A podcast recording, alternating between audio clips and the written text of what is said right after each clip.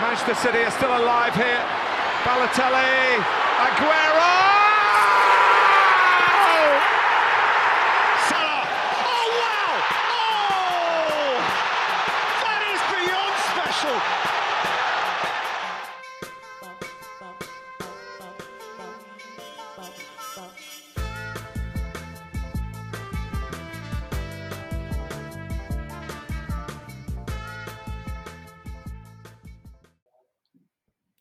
Καλησπέρα. Καλησπέρα σας.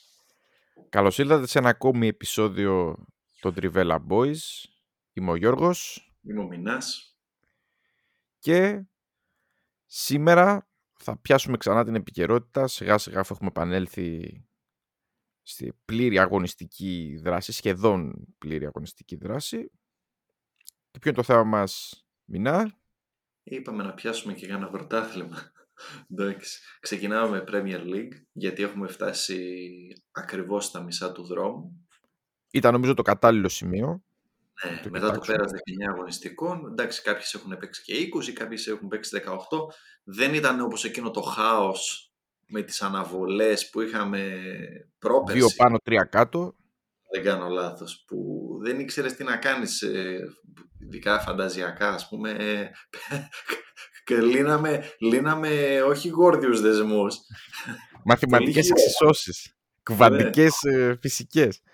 Δεν υπήρχε αυτό. Αλλά όχι, έχουμε, είμαστε, είμαστε καλά, είμαστε on pace, δεν έχουμε τέτοια θέματα πλέον, έχουμε επανέλθει στην κανονικότητα, κόσμο έχουν τα γήπεδα, καλό πρωτάθλημα βλέπουμε, πάμε να δούμε λίγο τι, τι έχουμε δει μέχρι τώρα. θα, θα τις πάρουμε τις ομάδες, να εξηγήσουμε πώς θα το κάνουμε, θα τις πάρουμε τις ομάδες ε, με τη σειρά βαθμολογικά όπως είναι τώρα. Θα όπως πούμε τους κάποια άρεσε. πράγματα. θα, θα πούμε κάποια πράγματα για την κάθε μία. Ε, θα πούμε βέβαια κατά τη διάρκεια αλλαγές προπονητών, ε, τι, μα, τι μας άρεσε, τι δεν μας άρεσε, τι πετύχαμε, τι δεν πετύχαμε από τις προβλέψεις μας το, το καλοκαίρι, τι περιμέναμε, τι δεν περιμέναμε. Κάποια γενικά στατιστικά και στο τέλος θα κάνουμε και μια πρόβλεψη, γιατί μόνο προβλέψεις πρέπει να κάνουμε, για το πώς θα εξελιχθεί το υπόλοιπο μισό. Ξανατονίζουμε ότι οι δύο παράγοντες που παίζουν πάρα πολύ μεγάλο ρόλο ήταν προφανώς το Μουντιάλ, το οποίο το έκοψε στη μέση το, το πρωτάθλημα της Αγγλίας, το οποίο είναι ένα πρωτάθλημα το οποίο μετά το Μουντιάλ είχε απευθείας βαθιά αγωνιστική δράση με, τα, Bo- με την Boxing Day και Χριστούγεννα πρωτοχρονιά και επίσης θα ξεκινήσουν κάποια στιγμή και, και οι ευρωπαϊκές διοργανώσεις, κυρίως το Champions League δηλαδή που θα επηρεάσει τις ομάδες και θα επιβαρύνει επιπλέον το πρόγραμμα γιατί τώρα η επιβάρυνση είναι κυρίως από τα κύπελα τα οποία όπως Ναι, ναι. παραδοσιακά στην Αγγλία γίνονται όλα μαζί. Και Έχει άμα- κάποιες μέρες που έχει League Cup, κύπελο Αγγλίας και Premier League ξέρω κι εγώ μαζί. Την Τρίτη. Που έπαιζε Ναι. η Liverpool ε, με τη Wolves, μετά την άλλη μέρα έπαιζε η. Που έπαιζε η βλέπεις το United. μάτς και λες κάτσε να δω ποια διοργάνωση είναι. Πρώτα βλέπεις Ναι. το μάτς και μετά βλέπεις τη διοργάνωση. Και είναι αυτό. ε, με το FA Cup είναι φοβερό γιατί την πατάνε οι ομάδες σε φάση ότι παίζουμε ένα μάτς και επειδή δεν είναι σαν το League Cup που έχει παράταση στους ε, πρώτους γύρους, έχει επαναληπτικό στην ισοπαλία. Και όποιο ξαναπέζει τώρα την άλλη εβδομάδα και τι ενδεκάδα να βάλουμε. Και όπως η Liverpool. Ε, είναι ζόρι, εντάξει. Ναι, ναι. Η Liverpool πέρασε αλόβητη ναι. από το ναι. Μολυνιού. Μέσα από, πώς το λένε, από συμπληκάδες πέτρες. Ναι, εντάξει. Λοιπόν, να ξεκινήσουμε. ναι. Λοιπόν, να ξεκινήσουμε σαφώς από την πιο ευχάριστη σίγουρα, δεν νομίζω ότι καν θα σε ρωτήσω πιο ευχάριστη παρουσία στην Premier League για φέτος, την Arsenal, η οποία είναι οδηγός, πρωτοπόρος. Ε, να πούμε ότι έχει σε 18 μάτς, έχει... ο μέσος όρος είναι 19 μάτς, έτσι, για να πούμε το μισό του πρωταθλήματος. Έχει ένα μάτς λιγότερο, έχει Ναι, κάνα είναι δύο-τρεις αυτό. εξαιρέσεις, θα τις πούμε. Αυτό. Έχει ένα μάτς λιγότερο και έχει 47 βαθμούς. Μια εκπληκτική συγκομιδή με 15 νίκες, 2 ισοπαλίες, μόλις μία ήττα στη United, Στο Old Trafford. στο Old Trafford. Με την οποία Ε, ξαναπέζει τώρα το ναι, ναι. Σαββατοκύριακο. Είναι, είναι άμεσο το. Κυριακή. Ε, 42 γκολ υπέρ, 14 κατά, πολύ ωραίο ποδόσφαιρο και έκανε νομίζω και την καλύτερη επιστροφή ομάδας από το Μουντιάλ. Ναι, θυμάσαι που λέγαμε κατηδίαν ότι σου έλεγα ότι έχει ένα πάρα πολύ δύσκολο πρόγραμμα το οποίο θα κρίνει πολύ στο το τι στόχους έχει στη συνέχεια. Είχε να παίξει στην Brighton, ε, με τη Newcastle, ε, τώρα παίζει ας πούμε με τη, με τη United, ε, είχε να παίξει στο, στην Tottenham, είχε δύσκολα παιχνίδια από τα οποία πέρασε αέρα. Αν εγώ είμαι αισιόδοξος, αλλά νομίζω ότι πήγε καλύτερα από ό,τι περίμενα και εγώ. Ε, δηλαδή κοίτα, και η ισοπαλία που έφερε ήταν ναι. καλύτερη και σε εκείνο το μάτς. Να σου δώσω τα credit, είχες πει ότι θα κάνει τέσσερις νίκες και μία ισοπαλία σε αυτό το διάστημα. Ναι. Είσαι κοντά, είσαι κοντά, είσαι στο 3. Ναι, άμα κερδίσει την Κυριακή, Κυριακή δεν το μάτς. Ναι. ναι. Άμα κερδίσει. Για πες μερικά πράγματα για την Arsenal. Τι, τι θες να σχολιάσεις; Σφραγίδα Αρτέτα. 4-1-4-1. Δεν υπάρχει. Βασικά δεν είναι ακριβώς 4-1-4-1. Τα έχουμε πει πολλές φορές. White μέσα. Δηλαδή τακτικά παρουσιάζει ένα σύνολο. Δεν θα το έλεγα συμπαγές, αλλά βλέπεις ότι μπαίνει και ξέρει τι θέλει από το κάθε παιχνίδι. Ξέρουν οι παίχτε πώς να κινηθούν. Ε, νομίζω ότι πλέον έχουν φτάσει σε ένα σημείο επειδή η Arsenal έχει αυτό το καλό. Πρώτον, πλην του Ζεζούς δεν έχει σοβαρούς τραυματισμούς και δεύτερον έχει ένα σταθερό κορμό 13-14 παικτών.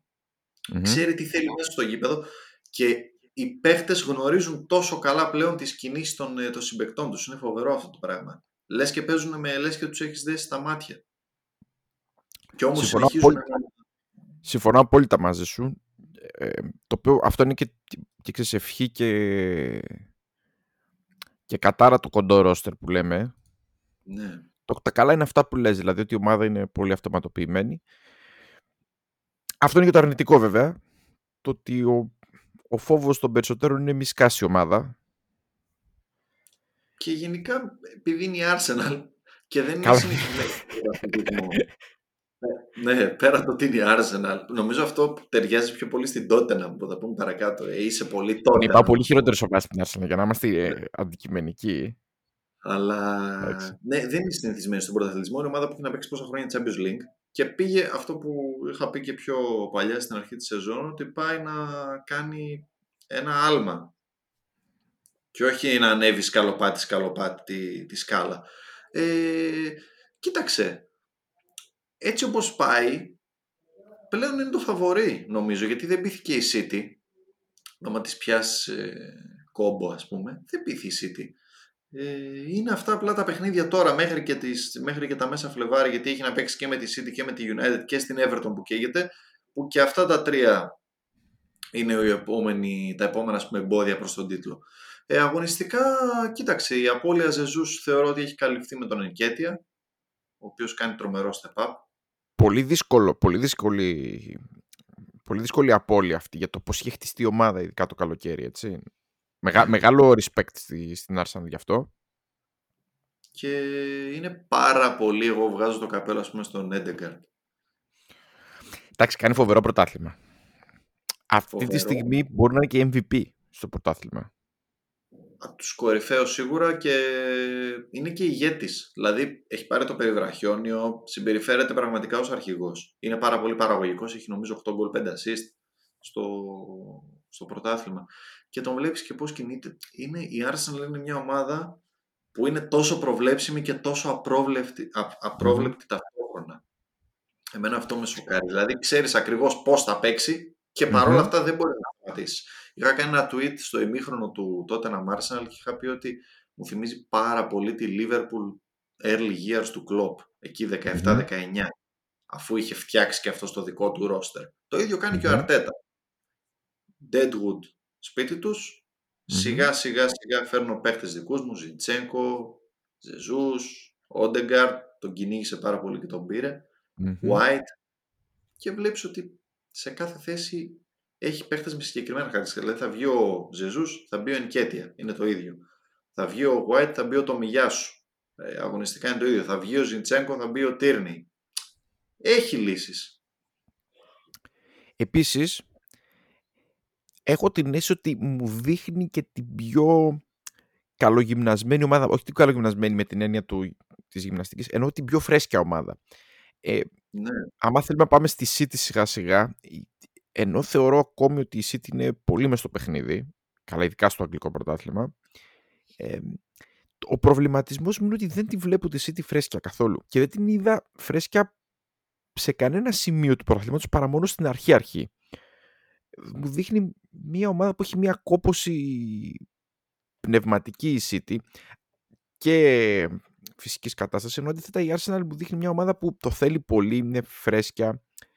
Εντάξει, με ανησυχεί το γεγονός ότι ο στόχος της που νομίζω είναι απίθανο να μην το πετύχει, να μπει στην τετράδα ουσιαστικά, το οποίο από μόνο του είναι ένα επίτευγμα στο, στην Premier League, για να επιστρέψει στη μεγάλη διοργάνωση που αυτό θέλει κυρίως για λόγους πρεστής οικονομικούς κλπ. κλπ. Ε, Ο στόχος Ε, αυτός ήταν εδώ τη μισή χρονιά. Ναι.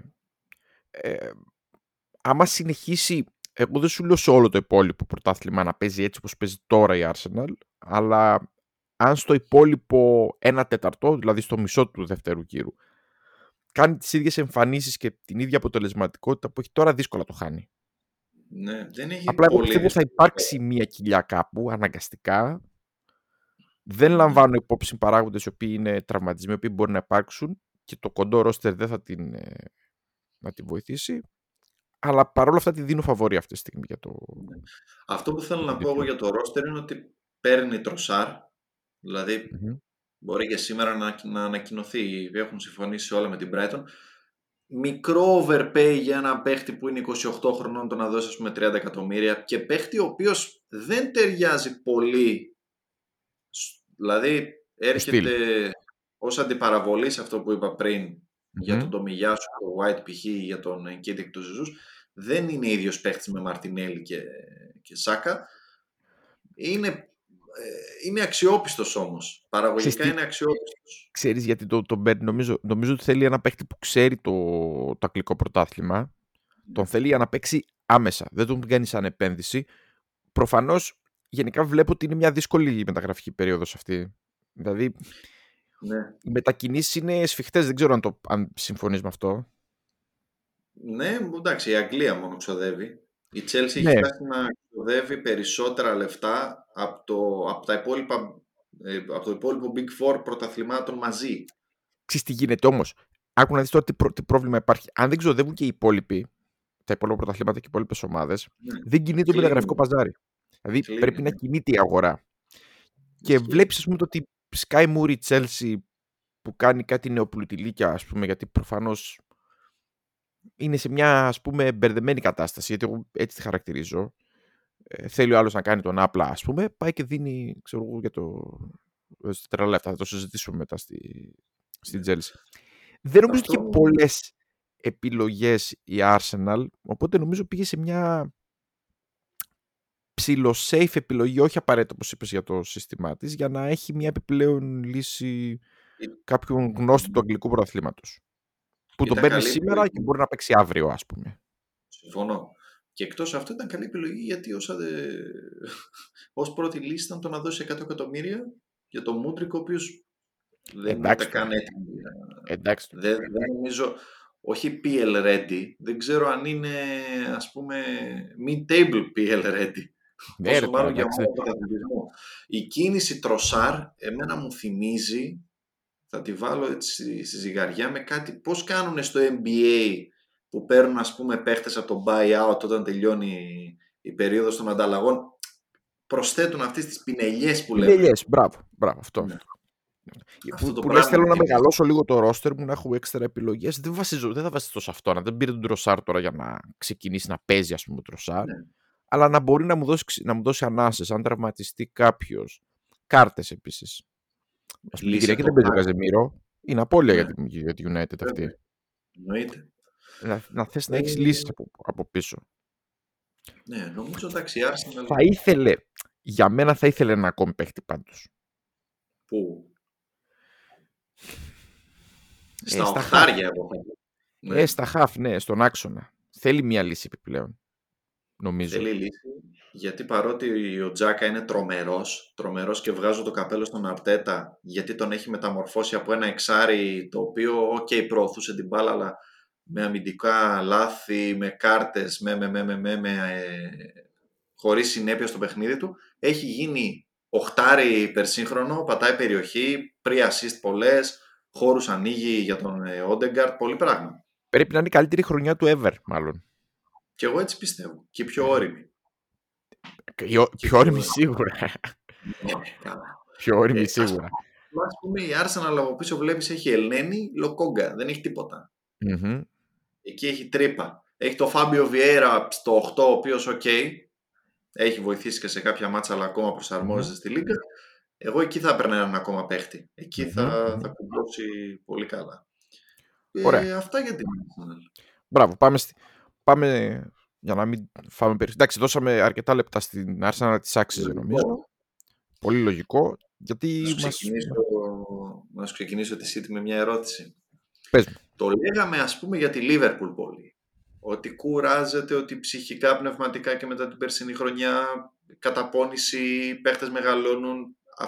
Έχει αρχίσει να ισχύει και για τη City αυτό το πράγμα. Γιατί για τη City λέγαμε ας πούμε mentality monsters. Αν εξαιρέσει τη χρονιά που πήρε η Liverpool το πρωτάθλημα που έμεινε πίσω από γκέλες δικές της, ε, είναι η πρώτη χρονιά που τη βλέπεις τόσο κακή. Νομίζω ότι εντάξει, κάθε φορά που όταν μεγαλώνεις γενικά και πλέον στο μυαλό σου προσπαθείς να ανατρέξεις πράγματα, βλέπεις ότι όλα τα πράγματα, σε όλα τα πράγματα, όχι μόνο στο ποδόσφαιρο, υπάρχουν κύκλοι.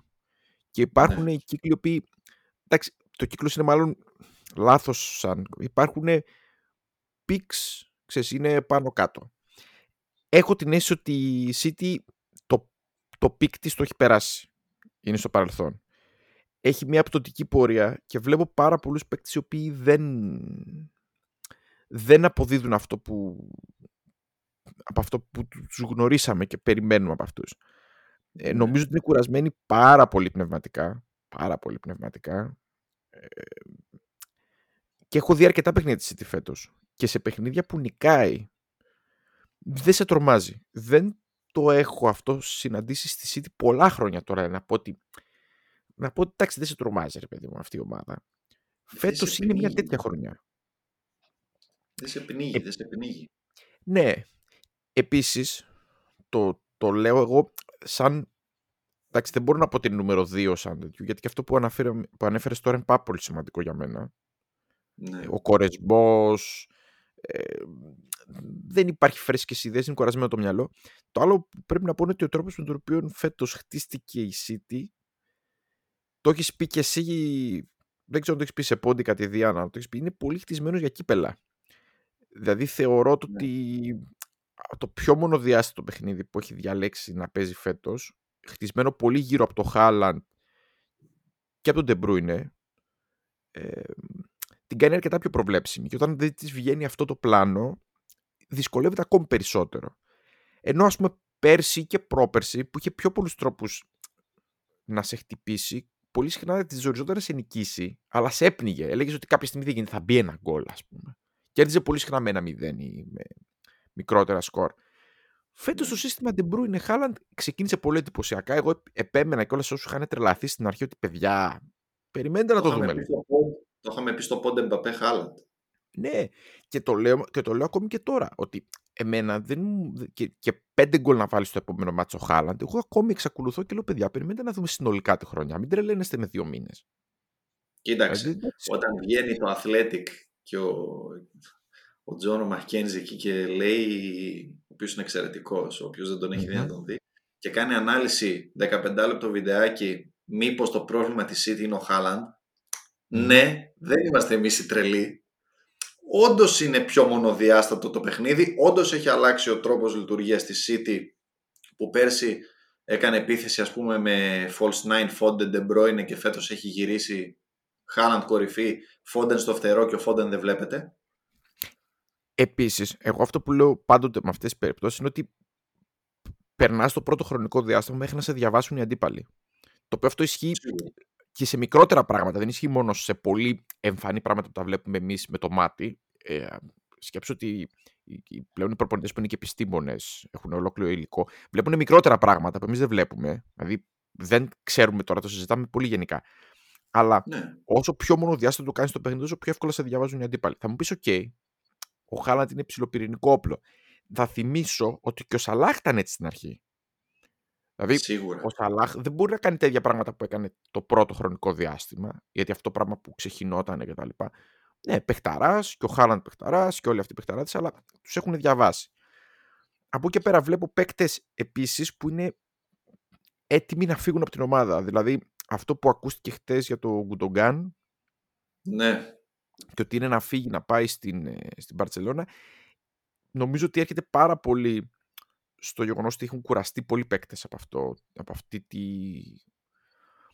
Πρέπει, grind. πιστεύω, grind. πιστεύω ότι πρέπει να είναι και πάρα πολύ απαιτητικές οι, οι προπονήσεις και αυτό που ζητάει ο Guardiola από τους παίκτες. Δηλαδή πρέπει να τους κουράζει πάρα πολύ. Και είναι λογικό, έτσι. Για να παίζουν σαν κομπιούτερ οι παίκτες πρέπει να τους κουράζεις.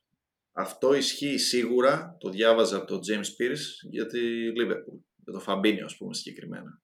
Ότι είναι, καταπονείται πάρα πολύ. Ότι fed up, ρε παιδί μου, φτάνει. Δεν είναι σωματικό μόνο. Ε, κάτι που σκέφτηκα για τα, για τα κύπελα που είπες πριν.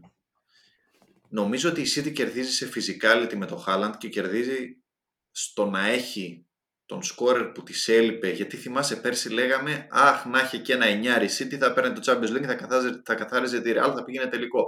Φέτος που το έχει το εννιάρι, έχουν πέσει οι υπόλοιποι, αλλά και πάλι στην Ευρώπη δεν, δεν υπάρχει ομάδα εκτός νησιού που να είναι τόσο αθλητική όσο οι ομάδες της Premier. Οπότε εκεί η City κερδίζει. Και με την παρουσία του Φόβιτρου μπροστά, γιατί ο Χάλαντ έτσι αντιμετωπιζόταν στην Αγγλία στην αρχή μέχρι να τον συνηθίσουν. Όχ, ήρθε το νέο αστέρι, τα παστελώνει το ένα πίσω από το άλλο και ο επόμενος αντίπαλος φοβάται. Στην Ευρώπη μπορεί να ισχύει ακόμα αυτό. Οπότε νομίζω ότι ενώ στην Αγγλία μπορούν να προσαρμοστούν περισσότερο στη City, στην Ευρώπη δεν έχουν συνηθίσει να παίζουν σε τέτοιους ρυθμούς. Καμία ναι, ομάδα. Επίσης, στα, στα κύπελα συμβαίνει και το άλλο στην Ευρώπη. Ότι ενώ παίζεις, ας πούμε, πρωτα, πρωτάθλημα, ξαφνικά παίζεις ενδιάμεσα ένα μάτι σε άλλο level. Το οποίο χρειάζεσαι ναι. πολύ χρόνο να, να προσαρμοστείς. Δηλαδή, ε, μεγάλο πλεονέκτημα αυτό για τις αγγλικές ομάδες, γιατί αυτές θέτουν τον πύχη ουσιαστικά του physicality και του ρυθμού και όλο το, το συναφών. Βέβαια, ξανατονίζω ότι τώρα για τα κύπελα Ευρώπης προφανώς κάποια στιγμή θα μιλήσουμε ξεχωριστά. Εντάξει, είναι πολύ νωρίς και επίσης, εκτός ότι είναι παιχνίδια μιας βραδιάς, ε, πρέπει να δούμε και τις ομάδες συνολικά πώς θα είναι. Ναι. Γιατί, ας πούμε, η City, σε συνέχεια αυτού που λέγαμε για την Arsenal, εντάξει, έχει γυρίσει και είναι αγνώριστη από τη... μετά το Μουντιάλ. Δηλαδή, ήταν μέτρια νωρίτερα, χωρίς να φοβίζει, αλλά έχει γυρίσει χειρότερη, κατά με. Ναι και έχει κάνει ήττα, ε, ήττα της Southampton στο League Cup, χ με την Everton στο Etihad και ήττα από τη United στο Old Trafford. Και κέρδισε ναι. την Chelsea στο Λονδίνο, στο Stamford Bridge, σε μάτς που δεν ήταν καλή και δεν έπρεπε να κερδίσει. Και ήταν και ναι. τυχερή ναι. που κέρδισε. Δεν μπήθη καθόλου. Ναι. Και με την Tottenham ε, χθες, ναι. ε, γιατί Παρασκευή γυρίζει το πόντ, ε, mm χθες ε, την ξελάσπουσα Μαχρές. Ναι, ναι, ναι. Ο οποίος είναι η μόνη σταθερά σε αυτό το... Αυτό θα έλεγα. Ο Μαχρές είναι πιο σταθερά στην, στην ομάδα. Είναι πιο... Ξέρεις τι περιμένεις από, από, από εκείνον. Δεν ξέρω. Το πρόβλημα της City είναι ακόμη και στο μάτσο που είδαμε τη United. Δεν είναι ας πούμε το ότι έχασε. Θα μπορούσε να κερδίσει κιόλας έτσι πως πήγε το μάτσο εν τέλει. Είναι ότι ναι. εγώ παρατήρησα ότι στο πρώτο, καταρχήν, ο Χαλάν δεν πρέπει να κουμπίσει μπάλα. 90 τόσα λεπτά. Και σε μάτς που έχει βάλει τρία γκολ έχει περισσότερα γκολ από επαφές που λέει ναι. ο λόγος. να πω είναι πολύ ε... επαφή. Ναι, ναι, ναι. Εκτός ότι δεν ακούμπησε μπάλα, είδα μια πάρα πολύ συντηρητική προσέγγιση της City απέναντι στη United, αλλά συντηρητική προσέγγιση συνολικά. Δηλαδή την έχω ξαναδεί να βάζει ας πούμε δύο γκολ και μετά να μην παίζει. Αυτό να το έκανε τέλεια. Πρόπερση. Πρόπερση πρέπει να γίνει. Το 0-2. Γενικά, γενικά μες στη σεζόν το έκανε. Ένα, αυτό πολύ κλασικό, πολύ σβηστό μάτς. Μπορεί να πετάω δύο μπαλάκια, παίρνω την μπάλα, την εξαφανίζω και γεια σας. Δεν μπορείτε να μου κάνετε ποτέ φάση. Ξεκίνησε, οι γραμμές ήταν πιο πίσω της City. Δεν έκανε τίποτα στο πρώτο ημίχρονο. φαινόταν ε, ότι κινδύνευαν να πάσα στιγμή τις αντεπιθέσεις γιατί δεν είχαν καλές επιλογές, νομίζω, στο τέλος οι παίκτες της United. Όχι ότι δεν βγαίναν φάσεις. Αυτό είναι ανέκαθεν πρόβλημα της City. Ναι, και στις καλές... θέλω, θέλω, να πω ότι δεν έχει λύσει αυτά τα κλασικά προβλήματα που έχει η City και φαίνεται ότι δεν είναι τόσο καλή μπροστά. Και μετά, αφού προηγείται κιόλας, πρακτικά έπαιξε μπάλα 10 λεπτά. Έτσι. Αδικημενικά, η City 10-15 λεπτά έπαιξε μπάλα. Ναι. Φόρτσαρε λίγο, έβαλε τον γκολ.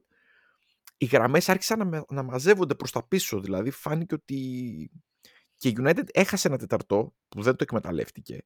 Παρ' όλα αυτά, της το μάτι του το γύρισε. Με αυτό το ναι, ναι. αφισβητούμενο γκολ, με αυτό το αφισβητούμενο γκολ. Γιατί εγώ δεν βλέπω το γκολ. Ναι, ναι, ναι, είναι το συνολικό το. Και μετά βλέπεις επίσης ότι στην επόμενη φάση με τον γκολ που τώρα το πρώτο, ότι ας πούμε ο Ακάντζη γυρίζει περπατιστός πίσω. Δεν έχουν, δεν έχουν την, το καθαρό μυαλό ή δεν ξέρω, το, τη φυσική κατάσταση δεν νομίζω να είναι εκεί που πρέπει. Γενικά πράγματα που η City τα παρουσιάζει μόνο στιγμιαία τις προηγούμενες χρονιές, φέτος τα παρουσιάζει με διάρκεια. Που σημαίνει ότι, είναι, ναι. ότι δεν είναι κάτι που είναι παροδικό αυτή τη στιγμή. Ε, εγώ το είδα... Δεν ξέρω αν διορθώνεται κιόλας. Ε, δεν ξέρω. Εγώ το είδα χθες με την Tottenham. Αυτό ξέρεις τι θέλει. Ό,τι ισχύει για τη Liverpool. Φρέσκα πόδια. Το είδα χθες με την Tottenham στο δεύτερο ημίχρονο που άλλαξε πολύ η προσέγγιση και είδα μια City η οποία έκλεβε πάρα πολλές μπάλες ψηλά. Είδα, ας πούμε, θυμάμαι δύο φάσεις. Μία το Ρίκο Λιούι, ο οποίος είναι φοβερός. Δηλαδή αυτό το παλικάρι. Ναι, ναι, ναι. ναι. Για τα επόμενα 10 χρόνια, 15. Ε, αυτός ο τύπος χθες ε, χάνει την μπάλα, κάνει sprint, την ξανακλέβει. Το ίδιο και ο Ακέ. Δηλαδή, αυτή είναι η City που είχαμε συνηθίσει. Άμεση ανάκτηση. Με το που έχανε την μπάλα στα 3-4 ναι, ναι. δευτερόλεπτα την είχε πάρει πίσω και έκανε επίθεση. Μίξιμο. Σε έχει μέσα και δεν, δεν μπορείς να, να ξεμητήσεις, να κάνεις τρεις πάσει. Δεν μπορείς. Δεν το κάνει αυτό. Η City. Ε, Μα βλέπεις τις κατοχές. Υπάρχει, υπάρχει ο έλεγχος του αντιπάλου όταν δεν έχεις την μπάλα με το setup σου το αμυντικό, 4-4-2, out of position κλπ. Υπάρχει ο έλεγχος του αντιπάλου και ο περιορισμός του. Ε, πώς περιορίζεις έναν αντίπαλο από το να σου κάνει επιθέσεις, κρατώντας την μπάλα. Η City πάει σε μια τέτοια, τέτοια προσέγγιση συντηρητική. Αυτό που έκανε το 2021, αλλά δεν της βγαίνει τόσο πολύ. Μα, Επίσης, εγώ βλέπω τις κατοχές. Ναι. Δεν, δεν έχει τις κατοχές που είχε άλλες χρονιές. Ναι, εντάξει. Ε, ok, okay, δεν νομίζω ότι είναι θέμα κρατάω την μπάλα μόνο. Γιατί νομίζω πάλι είναι πρώτη στο. Καλά, πρώτη είναι σίγουρα. Θέλω να πω ότι είναι, ότι είναι. Ότι, εντάξει, σύνθετο είναι το θέμα, δεν είναι μόνο ένα θέμα. Ναι, έχει 66% κατοχή μέσο όρο. Εντάξει, ok. Okay. Ναι. Ε, εγώ λέω κατά διαστήματα. Δηλαδή, ας πούμε, χτες στο πρώτο ημίχρονο με τότε ήταν τα 50-50. 53-47 ναι. ήταν κάποια στιγμή. Ναι. Γι' αυτό έχανε κιόλας στο πρώτο ημίχρονο έχανε και από αυτό, ε, αυτό πήγα να πω τώρα, ότι δεν βλέπεις και σιγουριά. Δηλαδή, ο Έντερσον κάνει πολλά λάθη τώρα τελευταία. Εγώ, εγώ διάβαζα χθες το ημίχρονο βάλει τον Ορτέγκα. Ε, να έχουμε φτάσει σε τέτοια. Και ο Έντερσον, εντάξει. Δεν είναι καλός σωστό. Στην άποψή μου. Θες την άποψή δεν είναι καλός Εγώ γενικά βλέπω στα στόπερ ότι υπάρχει θέμα στους παίκτες Δηλαδή, ναι. δεν λέω ότι είναι ναι. κακή, αλλά εντάξει, δεν τρελαίνομαι. Όχι, όχι. Ε, νομίζω ότι πολύ καλύτερα είναι όταν παίζει ο Λαπόρτ. όχι τόσο ο Ντίας, ο Λαπόρτ. Ο Λαπόρτ, συμφωνώ, συμφωνώ. Λαπόρτ Stones για μένα είναι το καλύτερο δίδυμο. Συμφωνώ. Εγώ τον, έχω, τον έχω πολύ μεγάλη αγάπη, εντάξει. Και, ε, και εμένα μου αρέσει πολύ ο Stones και επίσης θεωρώ ότι δίνει και αυτό που, που δεν έχουν οι υπόλοιποι. Δίνει μια έξτρα σκληράδα. Αλλά σκληράδα αγγλική, πώς το λένε, ρε παιδί μου. Ναι. Γιατί εντάξει, και, ο, και ο Άκε είναι σκληρό παιδί. Αλλά ναι. δεν είναι το ίδιο με το, με το, με το Στός. Ο Στός νομίζω ότι θα σε φάει κανονικά την ώρα που θα βγει πάνω. Έχει ρόλο αριστερού μπακ, ας πούμε, επειδή δεν έχει πλέον τον Ζιντσέκο. Ο Κανσέλο είναι, είναι και αυτό. Είναι πεσμένος ο Κανσέλο. Είναι πεσμένος ο Ρόντρι στα τελευταία ματς. Είναι πεσμένος ο Ντεμπρόιν έχει πολλούς παίχτες που είναι έτσι. Ο Φόντεν, ναι, ναι. ναι. Φόντεν δεν υπάρχει. Φόντεν είναι αγνώριστος. Ειδικά μετά το, μετά το Μουντιάλ δεν νομίζω ότι μπορεί να συνεργαστεί ούτε με τον εαυτό του. Δεν, δεν, δεν κάνει ενέργεια καλή. Είναι, όλα, είναι αρνητικές ενέργειες του. Όταν ο Φόντεν είναι πλάι, ε, όσο παίζει κεντρικά ο Φόντεν τότε τον φοβάσαι στα μεσοδιαστήματα. Και το τελευταίο που ήθελα να πω για τη City, το ότι έχει αλλάξει, ε, έχουν αλλάξει χαρακτηριστικά τα εξτρέμ τους, από εκεί που είχε Sterling ξανέ δύο παίχτες που ε, τελειώνανε φάσεις, πατούσαν περιοχή, ήταν runners, πλέον έχει πάει σε αυτό το μαχρές γκρίλις που είναι πιο πολύ θέλω την μπάλα στα πόδια μου, κουβάλιμα, άλλο στυλ. Πιο classic στυλ ποδοσφαίρου. Ναι. Θα ήθελε η City, πώς λέμε στο μπάσκετ, να κάνουν κοψίματα η πλάγη όταν έχει ο Χάλαν την μπάλα με πλάτη να τη σπάει. Θα, ο Χάλαν θα ευνοούταν πολύ περισσότερο και θα είχε πολύ ανεβασμένα νούμερα σε assist άμα είχε Sterling και Σανέ. Άμα είχε μπουκαδόρο. Ναι, να πέφτουν έτσι. Α πούμε, το έκανε ο Μαχρές χθες και έκανε ήδη δύο γκολ. Δύο assist έκανε ο Μαχρές. Εντάξει. Βέβαια, για να λέμε την αλήθεια, αυτή τη στιγμή η City βρίσκεται πέντε πόντους πίσω από την Arsenal με ένα μάτς παραπάνω βέβαια στους 42 βαθμούς ε, έχει βάλει 50 γκολ έχει φάει βέβαια και 20 εντάξει γυρίζει δεν είναι ότι δεν γυρίζει εγώ δηλαδή... εξακολουθώ να πιστεύω ότι θα το πάρει το πρωτάθλημα και για μένα εγώ θεωρώ ότι έτσι πως είναι τα πράγματα αυτή τη στιγμή είναι 50-50 με την Arsenal. Δεν δίνω ποσοστό σε κανέναν άλλον καν. Δίνω 0% στους υπόλοιπους. 0,1 για να μην είμαι απόλυτος. Ναι. Ο Πεπ χθες απασφάλισε στη συνέντευξη τύπου. Είπε πολύ ωραία πράγματα. Ότι περιμένω το κλαμπ να ξυπνήσει, ε, ότι πήραμε, ότι μη μας ξεγράφετε, εγώ πήρα δύο πρωταθλήματα από αυτή τη Λίβερπουλ, ότι Ήθελε να κάνει λίγο motivate την ομάδα, ε. Ναι, είμαστε, λέει, μια ομάδα, ξέρεις, ε, λουλουδάτη, πολύ χαρούμενη, all nice and good και λέει, άμα παίξουμε λέει, με αυτόν τον τρόπο, η Arsenal λέει, θα μας διαλύσει. είπε, είπε χοντράδες, τα οποία εγώ πιστεύω ότι ο Πέπ... καμπανάκι. ότι, ότι μπορεί να είναι ξύπνημα. Ναι. ναι, ότι μπορεί να είναι ξυπνητήρι της στιγμής. Μα εγώ σου λέω ότι, κοίταξε να δεις, πιστεύω ότι θα υπάρχει κάποιο κάποια κοιλιά της, ε, της Arsenal. Αν η City μείνει κοντά, δηλαδή εγώ για να θεωρήσω ότι η Arsenal θα το καθαρίσει, θα είναι το φαβορές με το πάρει 90% πρωτάθλημα, θα πρέπει να είναι σε αυτή τη διαφορά που είναι τώρα σε μονοψήφιο αριθμό αγωνιστικών να μένουν. Δηλαδή, άλλο ένα τέταρτο πρωτάθλημα του θα περάσει. Δηλαδή να φτάσουμε ναι. εκεί στι 8-9 αγωνιστικές, για να, για να πω ότι σίγουρα που και εκεί θα έχει ντέρμπι. Γιατί εκεί έχει City ξανά, έχει Newcastle έξω, έχει, έχει μάτς δύσκολα η Arsenal στο τέλος. Δεν τελειώνει δηλαδή εύκολα. Και όταν η πίεση μεγαλώνει μπορεί να λυγίσεις. Βέβαια, βέβαια. Οπότε μην την ξεγράφουμε τώρα τη City, επειδή όπως έλεγα και πριν, όταν μην θυμόμαστε μόνο τα, το πρώτο μήνα, τώρα αυτή τη στιγμή City είναι στα κάτω της, αλλά εντάξει, δεν έχει μείνει και 150 βαθμούς πίσω, δεν είναι δεν είναι όπως η Liverpool, ας πούμε, που είναι ξεγραμμένη, ας πούμε, αυτή τη στιγμή. Λοιπόν, να πάμε και στην επόμενη ομάδα. Για μένα μιλάμε για μια προφανώς πολύ ευχάριστη εικόνα για τη Manchester United, η οποία βρίσκεται στην τρίτη θέση με 39 βαθμούς. Για κάποιον που θα δει τα γκολ της δεν θα, δεν θα ενθουσιαστεί με το 30-22. Εντάξει. Αλλά... Έχει πάρει πολλά Έχει πάρει πολλά μάτια στον γκολ. Ναι. Και επίσης, να πω κάτι, το συζητούσα αυτό, ε, είναι, είναι λίγο inflated η αμυντική επίδοση της United γιατί έχει φάει 10 σε δύο μάτς με τη ναι, αυτό είναι... Ναι, ναι, αυτό θέλω να πω ότι έχει φάει δύο μάτς, δύο μάτς πολλά. Τα μισά της γκολ τα έχει φάει σε δύο παιχνίδια. Είναι πολύ, είναι πολύ καλή αμυντικά η United. Ναι, ειδικά από την ώρα που την ομάδα ουσιαστικά την, την έχει φέρει πιο πολύ στα μέτρα του ο Τεχάγκ. Α μην ξεχνάμε ότι ξεκίνησε φέτος. Καμένη γη παρέλαβε, δικημενικά. Και δύο ήττες ζώρικες. Ναι, ξεκίνησε πάρα πολύ άσχημα τη, τη σεζόν. Φαινόταν να μην βρίσκει άκρη. Εντάξει, έφυγε ο Ρονάλντο, κάπως άνοιξε και ο χώρος. Ναι. Έπρεπε να βρει ρόλους στους παίκτες. Κασεμίρο μέσα. Ναι, ο Καζεμίρο, ο οποίος, εντάξει, για μένα αποτελεί αποκάλυψη για την, ε, για την United για το πρωτάθλημα νομίζω.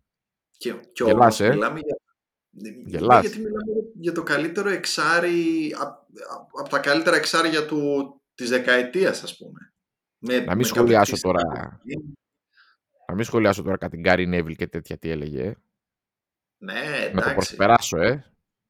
Εγώ είχα αμφιβολίες λόγω ηλικίας και λόγω κορεσμού από τη Ρεάλ, αλλά φαίνεται ότι αυτό το νέο περιβάλλον του έδωσε έξτρα αέρα του Κασεμίρο, ο οποίος είναι πολύ underrated δημιουργικά και στην πάσα δηλαδή.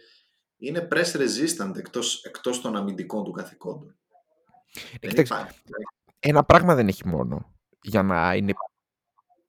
είναι γενικά δεν έχει αυτό το, το, τις καλές επιλογές στην επίθεση ο ίδιος. Δηλαδή δεν έχει καλό σουτ, δεν έχει τελική πάσα.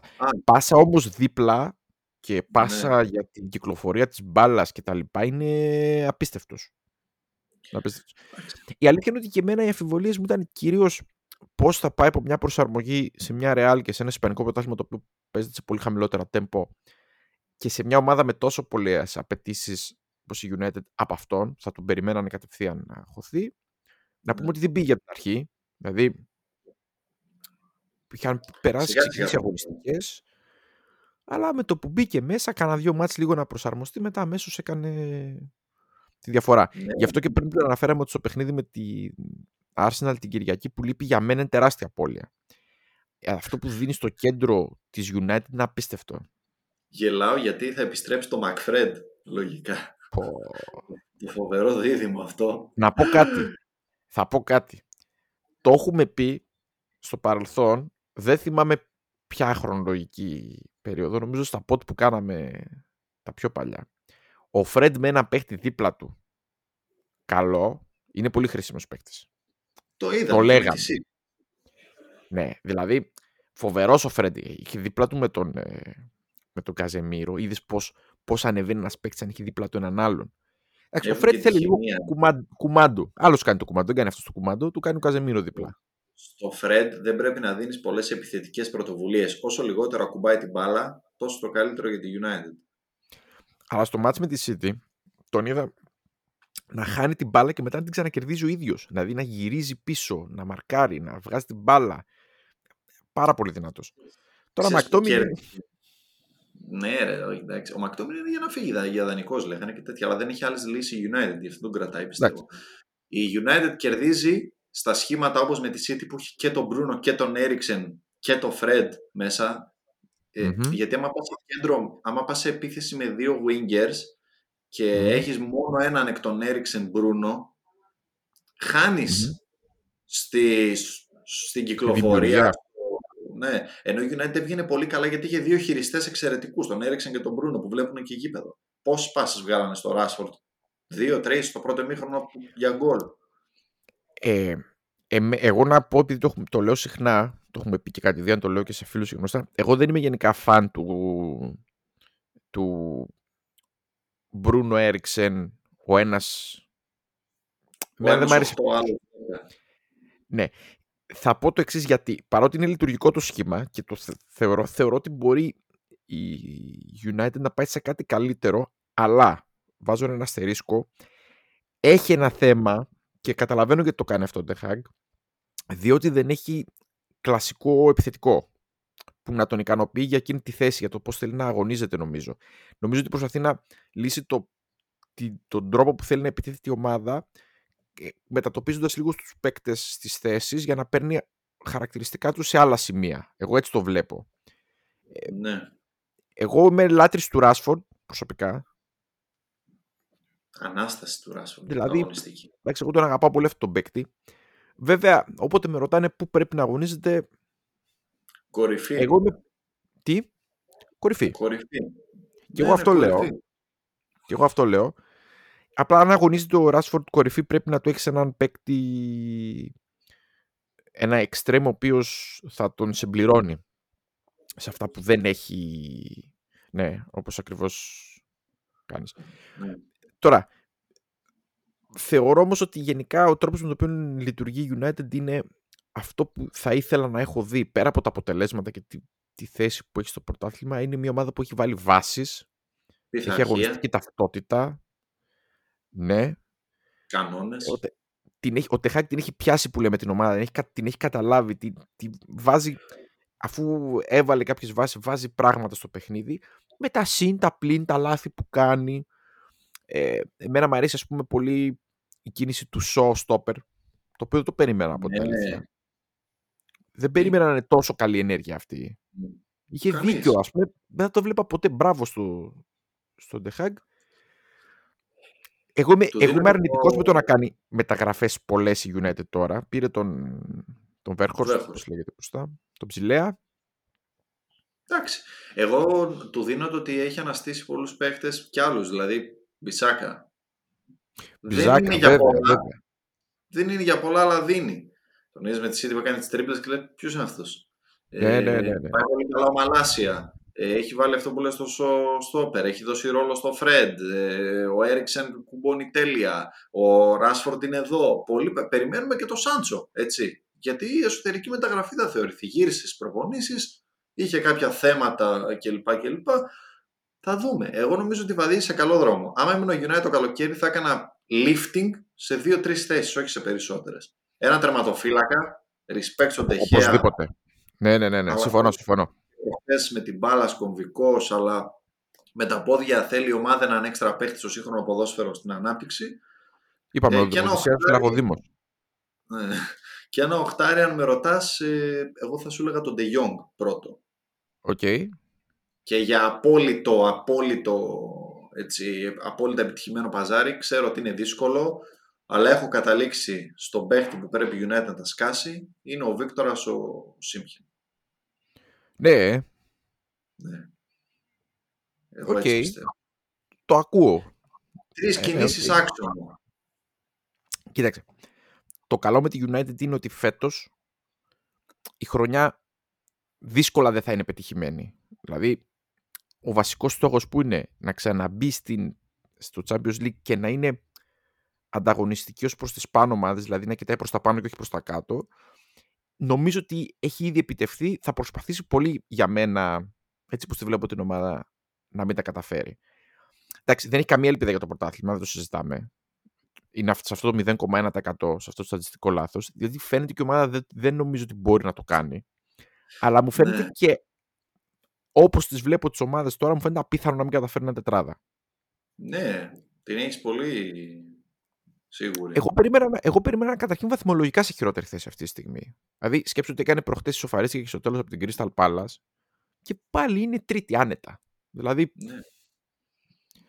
Δεν ξέρω τώρα αν η ομάδα καταρρεύσει για κάποιον λόγο κλπ. Πάντα υπάρχει το δεχόμενο. Αλλά εγώ που σου λέω πώ βλέπω την ομάδα τώρα, όπως ήταν στην αρχή και την πρόοδο που έχει κάνει μέσα στη χρονιά, εγώ δίνω ένα θετικό ναι. πρόσημο και πιστεύω ότι πρέπει να ετοιμαστεί για του χρόνου. Δηλαδή, φετινή χρονιά δεν χρειάζεται πολλά πράγματα να κάνει. Να κάνει δουλειά με τον Ντεχάκ. Αυτό πρέπει πιστεύω για φέτος. Ναι, συμφωνώ. Νιουκάστλ. Νιουκάστλ. Μεγάλη, ευχάριστη έκπληξη επίσης. Πολύ ευχάριστη Σίγουρα έκπληξη. είναι στις εκπλήξεις. Η Εγώ πιο σφιχτή, φέτος. Η πιο σφιχτή ομάδα, ε, εντάξει, πολύ πιθανό να καταλήξει εκεί. Ναι. Ε, είναι όμως η πιο σφιχτή ομάδα Διαφωνείς; Είναι η καλύτερη άμυνα. 11 γκολ. Σίγουρα. Βέβαια, τα νούμερα λένε άλλα ότι έχει γλιτώσει σε κάποιες περιπτώσεις. Δηλαδή, κάνει overperforming αμυντικό. Λογικό. Ναι. Δηλαδή, αν έχεις ναι, φάει 11 ναι. γκολ και 19 μάτς, είναι ένα... Ναι. Υπάρχει και ένα στατιστικό λάθος κάπου εκεί. Ε, την, ανησυχώ για την Newcastle για το αν σταματήσει να. αν κάποια στιγμή αν αρχίσει και τρώει τα γκολ που είναι να φάει, τι θα γίνει. Γιατί παίρνει παίχτες, ο Χάου έχει δομήσει μια ομάδα σφιχτή και παίρνει γκολ από παίχτες τύπου Αλμυρών, που δεν ξέρεις πόσο θα τραβήξει.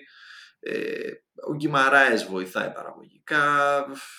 Εντάξει, στα φορ Κάλουμ Βίλσον με τραυματισμούς μπορεί να καταλήξει εκτός τετράδας η Newcastle, όπως είπες. Κοίταξε, πολύ πιθανό και επίσης τη βλέπω ότι θα κυνηγήσει πολύ το κύπελο. Ναι. Το League Up. Δηλαδή, θέλει, τις θέλει τις διακρίσεις. Είναι ευκαιρία της, γιατί είναι μια ομάδα η οποία είναι ιστορική ομάδα η Newcastle και έχει, έχει πολύ διψασμένο κοινό για, για τίτλους και νομίζω ότι θέλει κάτι να την, να τη δώσει. Τους δίνω πάντως το γεγονός ότι οι, οι Άραβες αντιθέτως από, άλλε, από άλλους αχόρταγους ιδιοκτήτες έχουν πάει σε πολύ λογισμένη ναι. σε πολύ ποδοσφαιρική λογική συγκεκριμένες αλλαγές. Έχουμε λεφτά να δώσουμε αλλά μετρημένα. Μα πήρανε τον άνθρωπο από την Brighton που ε, έκανε τη, όλη τη δουλειά στην Brighton μου διαφεύγει το όνομα. Τώρα Dan είναι το μικρό. Answorth νομίζω. Ε, ο οποίος συνεχίζει το project και δεν του έχει πει και ο Ίσακ που είναι τραυματίας. Δηλαδή το, τα, τα λεφτά εκεί που ρίξαν τα λεφτά το παιδί χτύπησε πάνω που ανέβαινε. Θα βοηθήσει όμως γιατί θα γυρίσει σύντομα. Ε, άβρα εγώ βλέπω, άβρα. Νέα έτσι στην μετά Άσλη εποχή. Ε, πολύ σφιχτή αμυντικά και νομίζω η καλύτερη κίνηση του Newcastle γενικά πλην του Γκυμαράης είναι ο Τρίπιερ. Ναι, ναι, ναι. είναι Εντάξει, εγώ δεν περίμενα να είναι τόσο καλός, ρε φίλε. Είναι φοβερός. Δημιουργικά, ειδικά έχει νούμερα τύπου Αλεξάνδερ Άρνολτ σε δημιουργία ευκαιριών φέτος. Είναι πάρα πολύ καλός. Δεν, δεν υπάρχει τέταρτη, τέταρτη άλλη πλην Newcastle να, να σου δείξει ότι θα είμαι σίγουρα εγώ τέταρτος και όχι Newcastle. Mm. Οπότε το, το, το, δίνω έτσι το... Αφήνω ένα μαξιλαράκι ας πούμε mm-hmm. ότι μπορεί και η Newcastle να βγει για Champions League. Θα είναι τεράστια επιτυχία. Καλά το συζητάμε. Δεν το συζητάμε. Η ομάδα που πέρσι τέτοιο καιρό είχε μία νίκη. Και πάλευε να... Και συζητούσαμε αν θα προλάβει να σώσει τη χρονιά. Θυμάσαι πέρσι που κάναμε το... Ναι, ναι, ναι. ναι. Τώρα έχει και μετά σε πήγε 365 μήνες. Ναι. Τότε να... Κοίταξε. Αυτό θέλω να πω τώρα ότι και για να βγει και η Newcastle από την τετράδα, πρέπει να δούμε ποιος μπορεί να τη φάει. Α ναι. πούμε, η πέμπτη ομάδα λοιπόν του, του πρωταθλήματος, ε, η οποία είναι πέντε πόντους πίσω από την Newcastle με μάτς παραπάνω η Tottenham, δηλαδή είναι πέντε συν η διαφορά, η Tottenham ε, δεν πιστεύω ότι μπορεί να μπει τετράδα με την καμία. Θα σου πω το εξής. Η ομάδα της Tottenham δεν είναι αυτό που λέμε κακή ομάδα ή απογοήτευση κτλ. Είναι πάρα πολύ ασταθής. Πάρα πολύ ασταθής. Δεν ξέρεις τι να ναι. περιμένεις από αυτήν την ομάδα, πραγματικά. Δηλαδή, βλέπεις μέσα στο μάτς το ίδιο, όχι τέτοιο. Βλέπω κάτι μάτς, ξέρω ότι εγώ. Ποιο, ποιο μάτς περίμενα να το δω γιατί δεν το θυμάμαι απ' έξω. Δηλαδή, το πρώτο μάτς που παίξανε με το που γυρίσαν από το, από το Μουντιάλ.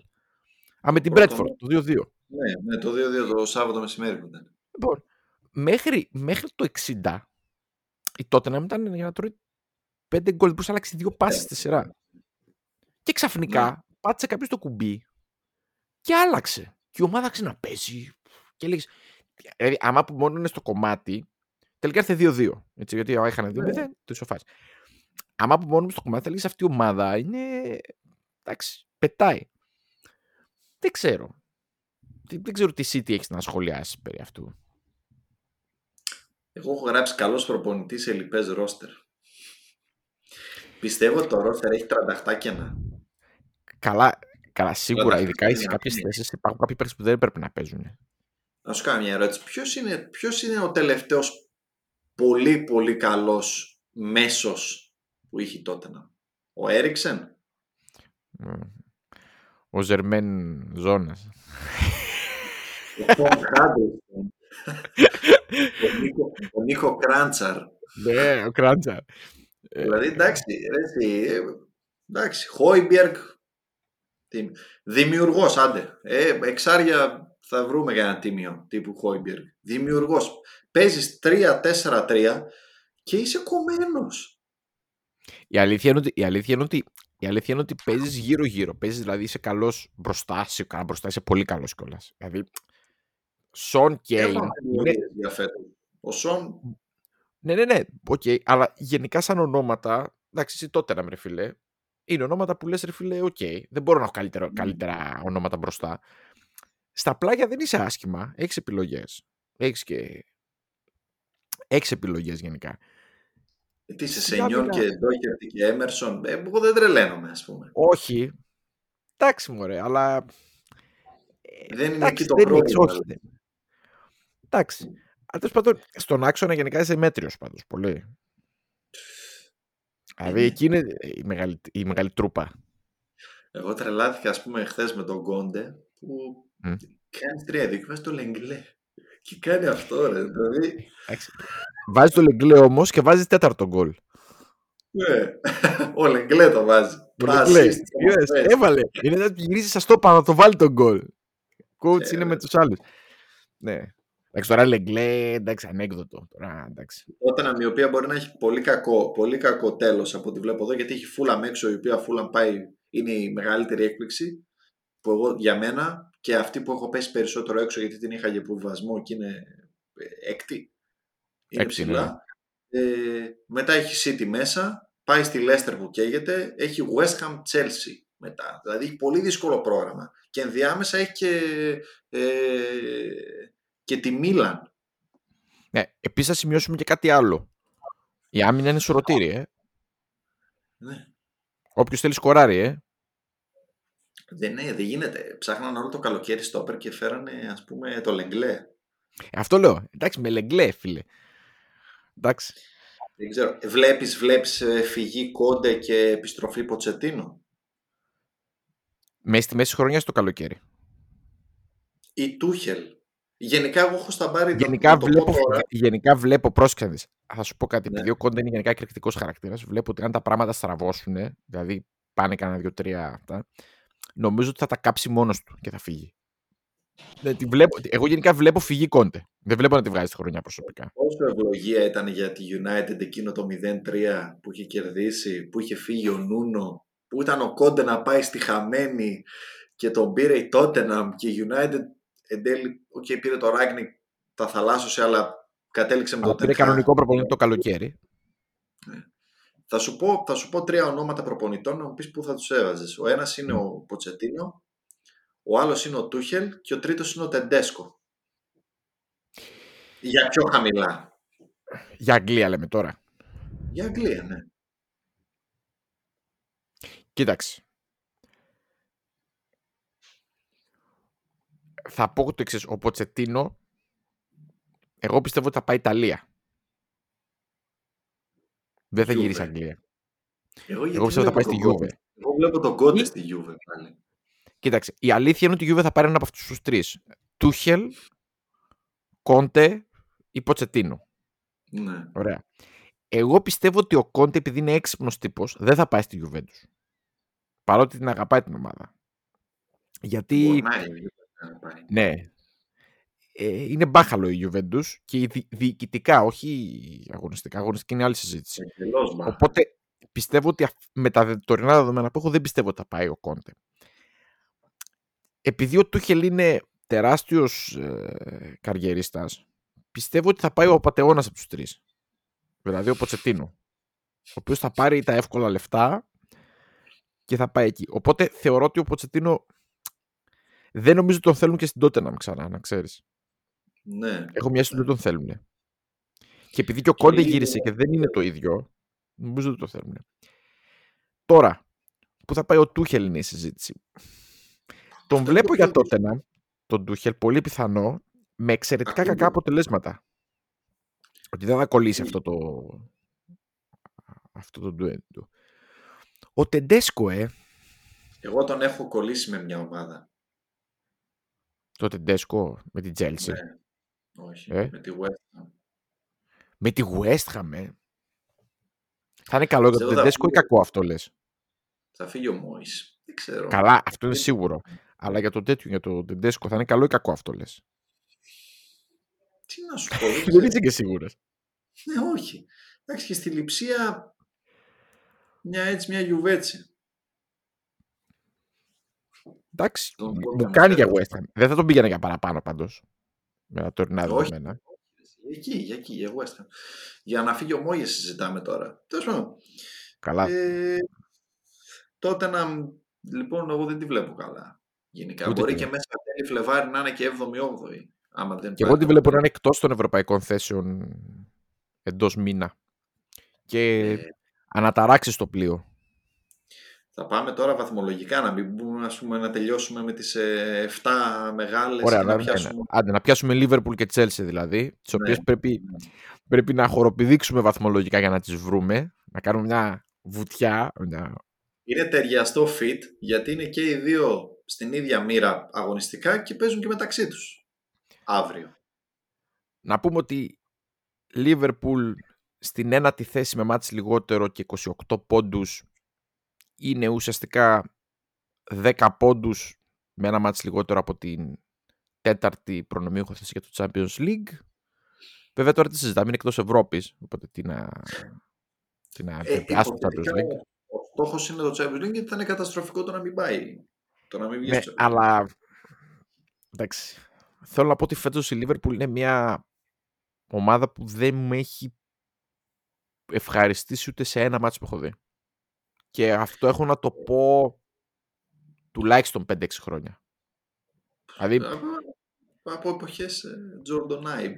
ακόμη και τη χρονιά, πρόσεξε, ακόμη και τη χρονιά που, την κακή χρονιά μετά τον μετά τον COVID, που η ομάδα έκανε εκείνο τον ντεμαρά στο τέλος, εντάξει, είχε, κάποια απογοητευτικ- είχε ένα απογοητευτικό τρίμηνο, τετράμινο εκεί που δεν μπορούσε να κερδίσει ούτε στο... Εκεί είχε λυγίσει δεν, που δεν κέρδιζε κανέναν. Ναι, είχε πολλούς τραυματισμούς.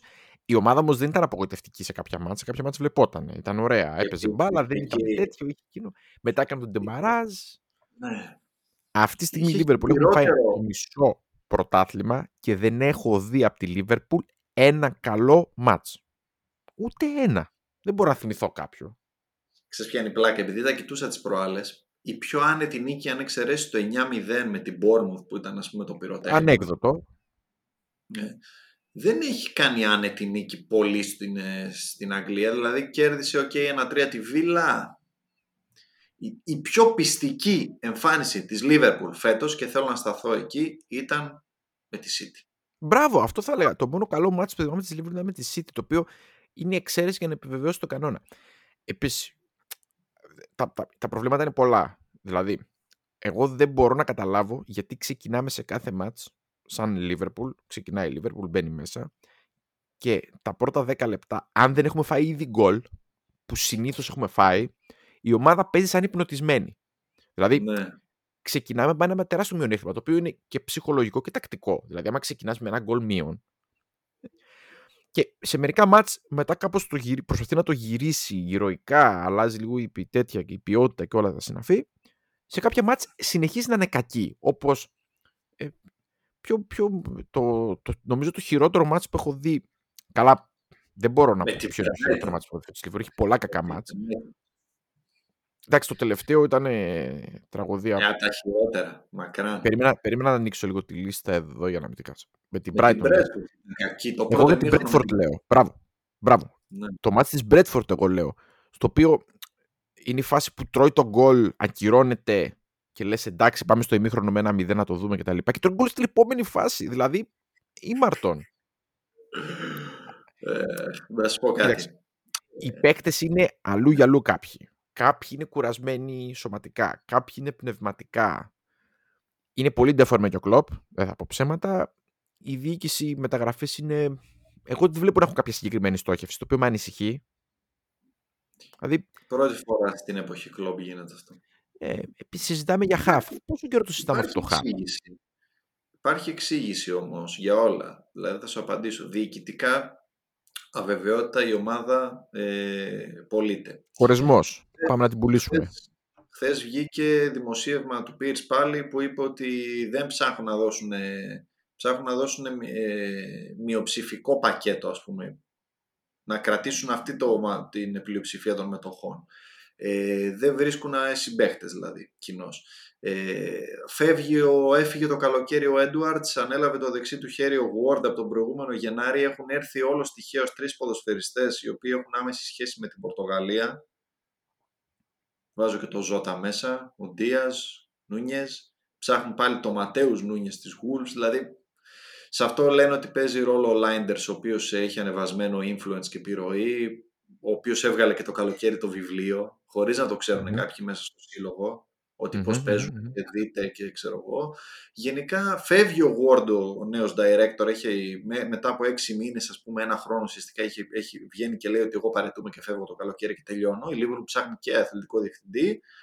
Ε, και πες μου εσύ τώρα μέσα σε αυτό το χάος ποιος κάνει μεταγραφές, ποιος παίρνει αποφάσεις, Βέβαια. για ποιο πράγμα. Συν τους τραυματισμούς, συν το, την τακτική ανεπάρκεια του κλόπ φέτος, συν, συν, συν, συν. Ε, έτσι, έτσι χτίζεται αυτό το ένα τη Ναι, θέση. Δηλαδή, άμα η αλήθεια είναι ότι έτσι πώς τα αραδιάζουμε τα προβλήματα, ποιοι ξέρεις, πιο συγκεκριμένα, πιο γενικά, διοικητικά, τακτικά, η- βλέπεις ότι και η θέση που έχει η Liverpool είναι πολύ αναμενόμενη. Δεν είναι κάτι το οποίο αλλάζει. Εγώ θέλω να πω το ότι το επιπλέον αρνητικό είναι ότι γενικά και τακτικά ο Κλόπ όταν οι ομάδες του δεν αποδίδουν αυτό που θέλει να αποδώσει ο Κλόπ, οι ομάδες είναι εξαισύνη του ύψους και του βάθους που λέμε. Δηλαδή, δεν μπορεί να περιμένεις ότι θα παίζουμε τόσο καλά, αλλά θα κλέβουμε το αποτέλεσμα, θα παίζουμε πιο συμμαζεμένα. Το κλοπ ball απαιτεί πολύ καλή φυσική κατάσταση, πνευματική διάβγεια. Ε, απαιτεί σαφώς να μην υπάρχουν πολλοί τραυματισμοί, τα οποία αυτά δεν συμβαίνουν, ενώ καθαρά ποδοσφαιρικά. Φρέσκα πόδια. Ναι, επίσης υπάρχουν πολύ γερασμένοι παίκτες στην ομάδα. Γερασμένοι και όχι απαραίτητα ηλικιακά, αλλά γερασμένοι γενικά, γιατί συνολικά τους κρίνουν στους παίκτες. Ναι. Ε, εγώ βλέπω μηδέν δημιουργία στην ομάδα επίσης. Δηλαδή, δεν, δεν, δεν είναι ωραία η ομάδα. Δεν χρειάζεται να πας πολύ μακριά. Η ομάδα δεν είναι ευχάριστη να τη βλέπεις. Άσχετα αν κερδίζει, χάνει. Εγώ θυμάμαι και την πρώτη χρονιά του κλοπ, η ομάδα, επειδή είχε την άμυνα τραγωδία πίσω, κάτι ναι. 3-3 και κάτι τέτοια, η ομάδα ήταν ωραία τη βλέπεις όμως, την έβλεπες. Ευχαριστώ να βλέπεις μπάλα. Πολύ φαν, ήταν πολύ φαν. Ήταν ναι. πολύ φαν. Ήξερες ότι, ότι είναι, είναι, είναι, πόλο, δεν είναι ποδόσφαιρο. Θα μπουν πέντε ναι, γκολ, ξέρω. Αλλά ήταν ωραία την έβλεπες στην ομάδα. Έχουν πέσει Τώρα αυτή η ομάδα είναι. Τέτοιο. Και, δεν, και δεν ξέρω αν το, το πρόβλημα λύνεται φέτος. Δηλαδή δεν ξέρω αν μπορεί να λυθεί. Ε, ε, πιστεύω ότι μπορεί να βελτιωθεί. Να λυθεί το πρόβλημα δεν πιστεύω προσωπικά. Δηλαδή φοβάμαι ότι δεν, ε, δεν βλέπω πώς η ομάδα αυτή μπορεί να χωθεί τετράδα. Εντάξει. Μπορεί... Πρέπει να αλλάξει πολύ το πρόσωπό της. Ναι. Πρέπει να γίνουν ριζικές αλλαγές. Δηλαδή το Φαμπίνιο, Τιάγκο, Χέντερσον, ας πούμε. Εγώ εκεί θα σταθώ. Γιατί κάποιοι λένε, Όχι, η Λίβερπουλ έχει κορμό νεανικό, έχει τον Τρέντ, έχει τον Ζώτα που είναι μικρός, έχει ξέρω εγώ. Ε, Έλιοτ, Καρφάλιο, Νούνιες, Δία, ξέρω εγώ. Ναι, ρε παιδιά, Χαφ έχει νέο. Έχει yeah, κανένα ναι. νέο. Δηλαδή πήγε προχθές ο Μπαίτσε της με τη Γούλ και ήταν ο καλύτερος παίκτης. Και ο yeah. Κεϊτά αυτό σου λέω. Ε, θέλει ριζικές αλλαγές. Έλα εδώ, Φαμπίνιο, δεν μπορείς. Πάγκο. Το λέω μπακάλικα εντελώς, αλλά έτσι είναι. Είναι έτσι δομημένη η Λίβερπουλ που με αυτή την άμυνα που έχει δεν με νοιάζει πίσω. Αν πάρει δύο χαφ φρέσκα και τους πετάξει μέσα. Ναι, η ομάδα δεν θα πετάει, αλλά θα, θα, θα αρχίσει να αποδίδει ποδόσφαιρο. Τώρα δεν αποδίδει ποδόσφαιρο. Είναι θλίψη αυτή τη στιγμή η, η, η ομάδα. Εντάξει, δεν ξέρω. Εγώ, με πολύ, εγώ δεν ξέρω, με έχει πάρει πολύ αρνητικά η φετινή χρονιά γιατί δεν μου έχει δώσει σημάδια ανάκαμψης καθόλου. Δεν, δεν ξέρω, δηλαδή δεν είναι θέμα κοιλιάς. Δηλαδή και πέρσι, ας πούμε, δεν πιστεύω ότι μπορεί να κυνηγήσει το πρωτάθλημα η Λίβερπουλ. Αλλά πριν την κοιλιά ή πριν κάνα δύο αποτελέσματα, μου είχε δείξει η ομάδα ότι είναι καλή. Και ακόμη και κάτι μάτς που έχασε, όπως ας πούμε αυτό το μάτς το που δεν έπρεπε να το έχει χάσει αυτό με τη Λέστερ, ήταν πέρσι. Δεν θυμάμαι ποιο ήταν με τη Λέστερ. Δεν θυμάμαι. Ήταν ένα μάτσο δεν έβασε γκολ. Μπράβο, και το 3-2, ναι. Η ομάδα έδειχνε όμως σημάδια ζωής, έπαιζε μπάλα. Δηλαδή, και μπορεί να μην ήταν λίγο άτυχη, μπορεί να μην σκόραρε εύκολα, αλλά έπαιζε μπάλα. Τώρα δεν παίζει μπάλα η ομάδα. Δεν ξέρω. Αν το βλέπω τόσο αρνητικά επειδή είμαι υποστηρικτής της Λίβερπουλ. Δεν υπάρχει, δεν υπάρχει ενέργεια. ενέργεια, ενέργεια. Ε, κλεψίματα ψηλά. Έχει αλλάξει και αυτό. Δεν, δεν προσαρμόζεται και ο κλοπ σε αυτό. Γι' αυτό σου λέω. Δεν γίνεται όλες οι ναι. ομάδες. Αυτά τα στραβά του κλοπ, τα έχουμε πει. Δεν γίνεται; Να μείνει η Arsenal σε 4-4-2, να μείνει η City σε 4-4-2, να μείνει η United σε 4 4 2 Να παίζουν όλες οι ομάδες να έχουν προσαρμοστεί και εσύ μία ζωή να είσαι 4-3-3, βρέξει χιονίσει. Εγώ πιστεύω ότι μου δείχνει εικόνα ομάδας που μπαίνει στο γήπεδο και δεν την νοιάζει με ποιον παίζει, θα παίξουμε το ίδιο είτε παίζει στον Brighton, είτε παίζει με την Bournemouth μέσα, θα παίξουμε το ίδιο. Τίποτα. Περιμένω κάτι, κάτι άλλο. Μια ευελιξία. Εσύ πόσο πιστεύεις ότι μπορεί να αλλάξει αυτό; Γιατί εγώ είπα τη γνώμη μου. Φέτος. Ναι, για φέτος λέω. Α του χρόνου. Μόνο του χρόνου μακριά μόνο, ηλεκτροσόκ, μόνο με ηλεκτροσόκ τύπου σου είπα. Αλλαγές προσώπων πολλές, φρέσκα πόδια. Στα, στο κέντρο. Δηλαδή για μένα με την Τσέλσι πρέπει να ξεκινήσει και ο Κεϊτά. Ο Μπαέτσιτιτς και πιτσιρικάς που είναι, ναι, το κέρδισε με την εικόνα του την, ε, την τρίτη. Το καλοκαίρι δεν σε ρωτάω γιατί είναι πολύ μακριά ακόμη. Να δούμε τι θα γίνει με το ιδιοκτησιακό. Ναι, να δούμε γενικά που θα πάει. Εγώ πιστεύω ότι θα έχει πάρα πολλές αλλαγές το καλοκαίρι. Πρώτη φορά η Λίβερπουλ. Δηλαδή, βλέπεις ότι ο Κέιτα δεν θα ανανεωθεί το συμβόλαιο. Θα έχει σίγουρα. Εγώ πιστεύω ότι θα, θα ανανεώσει λίγο το ρόστερ. Θα κάνει τρει-τέσσερι κινήσεις που δεν κάνει συνήθως η Λίβερπουλ τόσο πολλές το καλοκαίρι. Εγώ έτσι πιστεύω. Τώρα, Ναι. Γιατί δεν κάνει μικρές, πολλές μικρές, μικρές. 30 εκατομμύρια, 35 εκατομμύρια στοιχήματα. Θέλει και παίχτης στοιχήματα, καλός ή κακός. Εφόσον η αγορά έχει πάει εδώ και ο Μποέλη, για να πάμε και στην Τζέλση, την έχει πάει την αγορά εδώ, πρέπει να ψάξεις κάποια άλλα, κάποιες άλλες κινήσεις που να, να δίνουν κάτι διαφορετικό, άλλα στοιχεία, φρεσκάδα. Φρεσκα, ο Λίβερπουλ δεν έχει φρεσκάδα και δεν έχει και ψυχολογία καθόλου. Την έβλεπε με την Πρέδον, ήταν ερήπια. Χώμα, τελείως. Ψυχολογικά, πνευματικά, δεν πήγαιναν τα πόδια, δεν, πήγαινε, δεν έδινε το μυαλό εντολή στα πόδια. Εντάξει, άμα σε παίρνει από κάτω, κοιτάξτε και οι απαιτήσεις της Liverpool είναι τεράστιες. Είναι όπως η United. Είναι, αυτές οι ομάδες είναι τεράστιες. Άμα σε πάρει από κάτω, σε παίρνει από κάτω, δεν είναι αστεία. Δηλαδή για να το γυρίσεις, yeah. Ναι. θέλει πολύ, πολύ ενέργεια. Για την Chelsea, μια και για το Μποέλι. Ε, football manager, FIFA.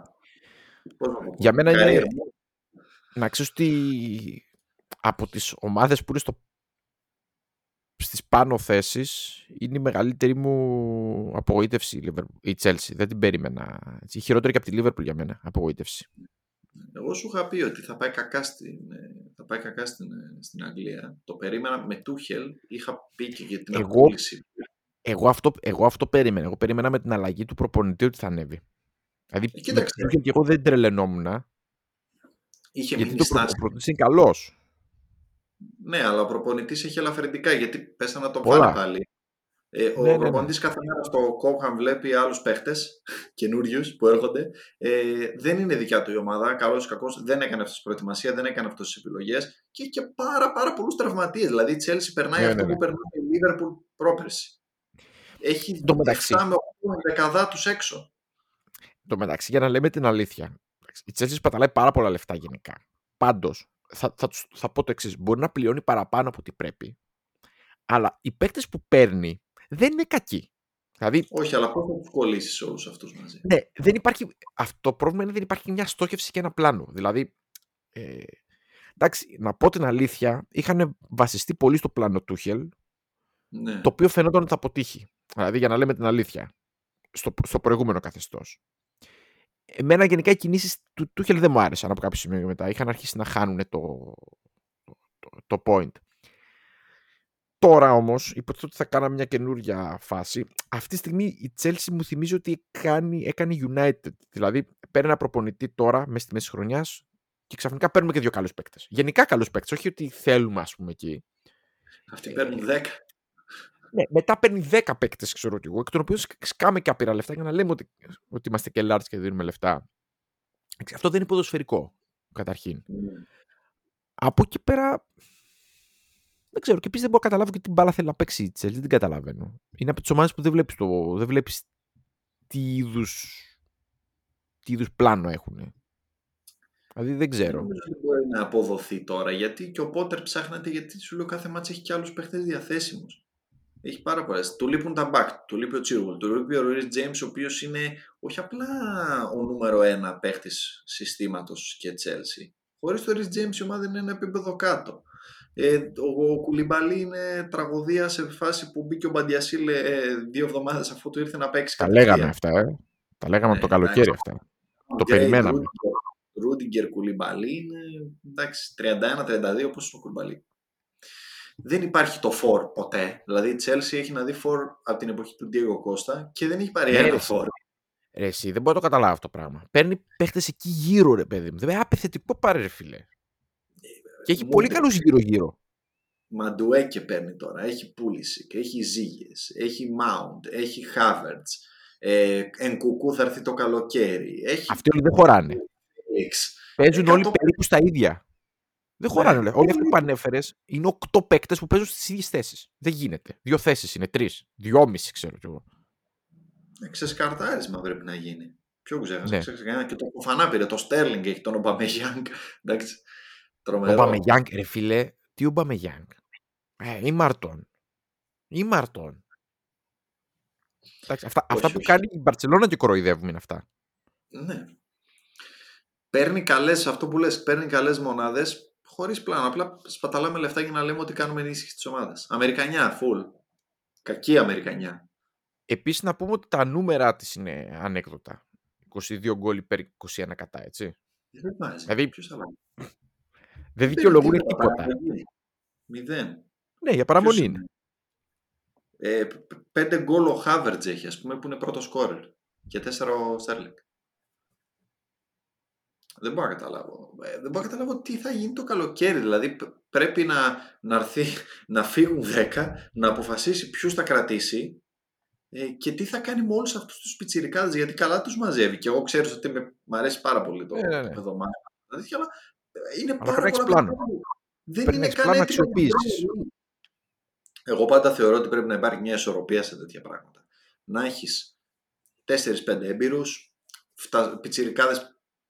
πιτσιρικάδες, πιτσιρικάδες επίπεδου ας πούμε τύπου Φέλιξ που είναι world class ε, και μετά α, ακατέργαστα διαμάντια τα οποία θα τα βάλεις 2-3 μέσα στο σύστημα όπως παίζει ο Ρίκο Λιούις στη City και φαίνεται λες και παίζει 50 χρόνια κάπως έτσι να τους, να τους κουμπώσεις καλά, να τους βολέψεις, να, να τους δώσεις την άνεση ότι εδώ είμαστε μια καλοκουρδισμένη μηχανή και θα μπεις και εσύ και θα κουμπώσεις τέλεια επειδή είσαι καλός παίκτης ατομικά και θα ταιριάξεις το σύνολο. Άμα είσαι χάος, πώς θα το κάνεις αυτό; Με μία ερώτηση. Πιστεύεις ότι γυρίζει φέτος; Για φέτος σου λέω πάλι. Άμα βγει κανένα Europa League επειδή θα καταρρεύσει η Fulham, η Bradford, η Brighton, ποιες ομάδες είναι εκεί. Conference, τίποτα τέτοιο. Πάμε και στις υπόλοιπες γιατί θα έχουμε ακόμη μερικά πραγματάκια να πούμε. Και η ομάδα και θα τη φάμε την ώρα. Εντάξει, Premier League μπορεί να μιλάμε κάνα τρίωρο. Λοιπόν, Δεν κρατάμε τις άλλες. Ομάδα έκπληξης σίγουρα η, η τριπλέτα που είναι τόσο ψηλά δικαίως για μένα. Fulham Brighton Bradford. Στις πολύ, Πολύ ψηλές φαν. θέσεις. Η, Πολύ η φαν. Brighton, να πούμε, η Brighton έχει και λιγότερα μάτς, δηλαδή πολύ πιθανό να είναι έκτη γενικά Ναι. στο πρώτο μισό. Ε, από αυτές τις ομάδες, είπες στη Fulham δεν την περίμενες. Καθόλου. Βέβαια, να πω την αλήθεια,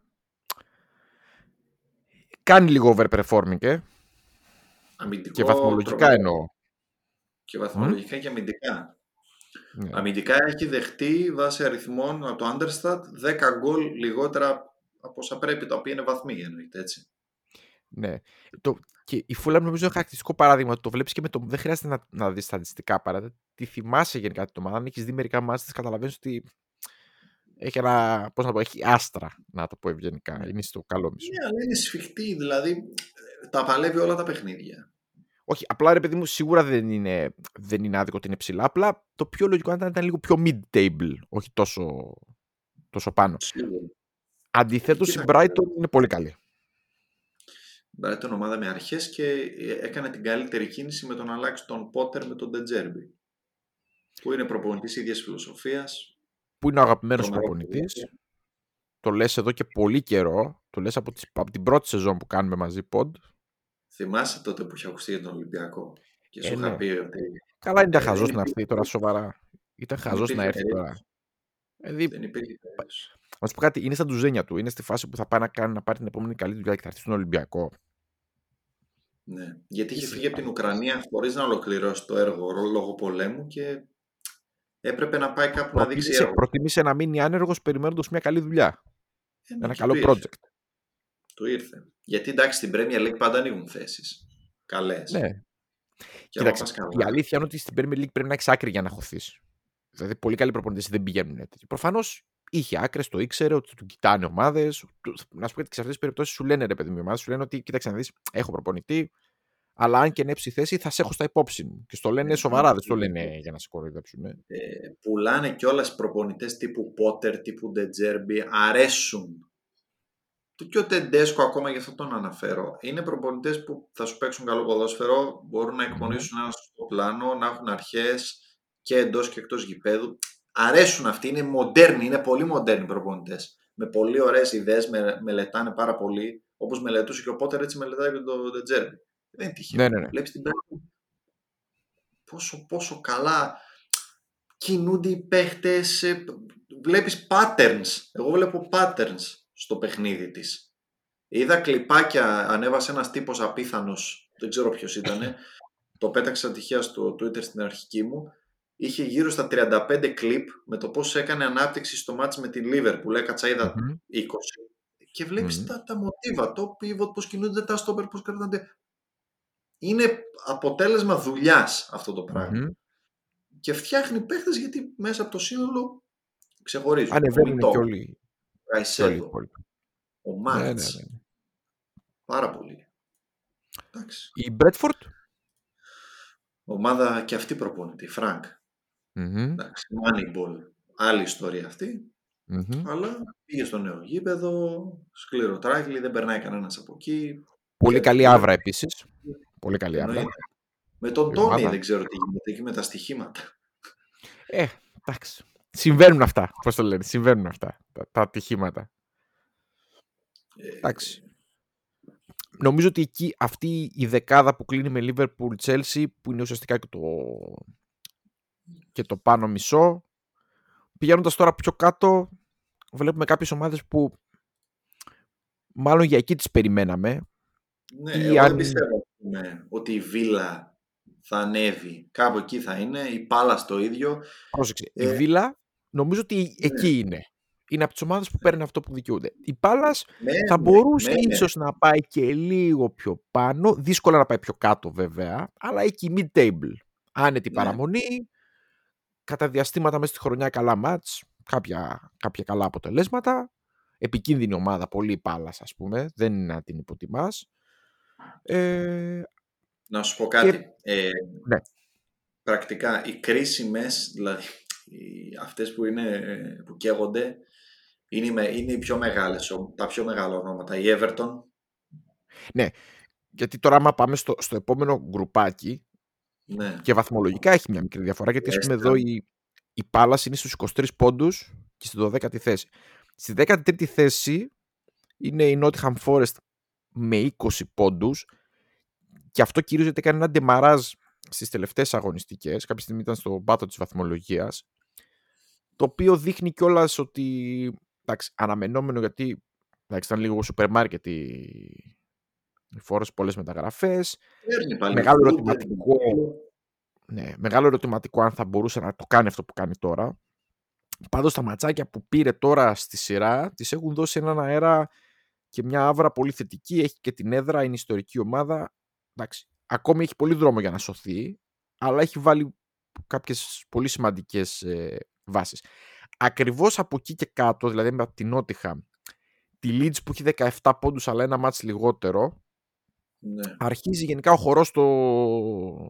από την Νότιχαμ και κάτω αρχίζει γενικά ο χορός των, των καταραμένων. Ποιοι θα πέσουν και ποιοι θα πέσουν, γιατί γενικά είναι πάρα πολλές ομάδες μαζί, να πούμε, και δεν έχει ξεκαθαρίσει το τοπίο, ας πούμε, δεν έχουν γίνει γκρουπάκια.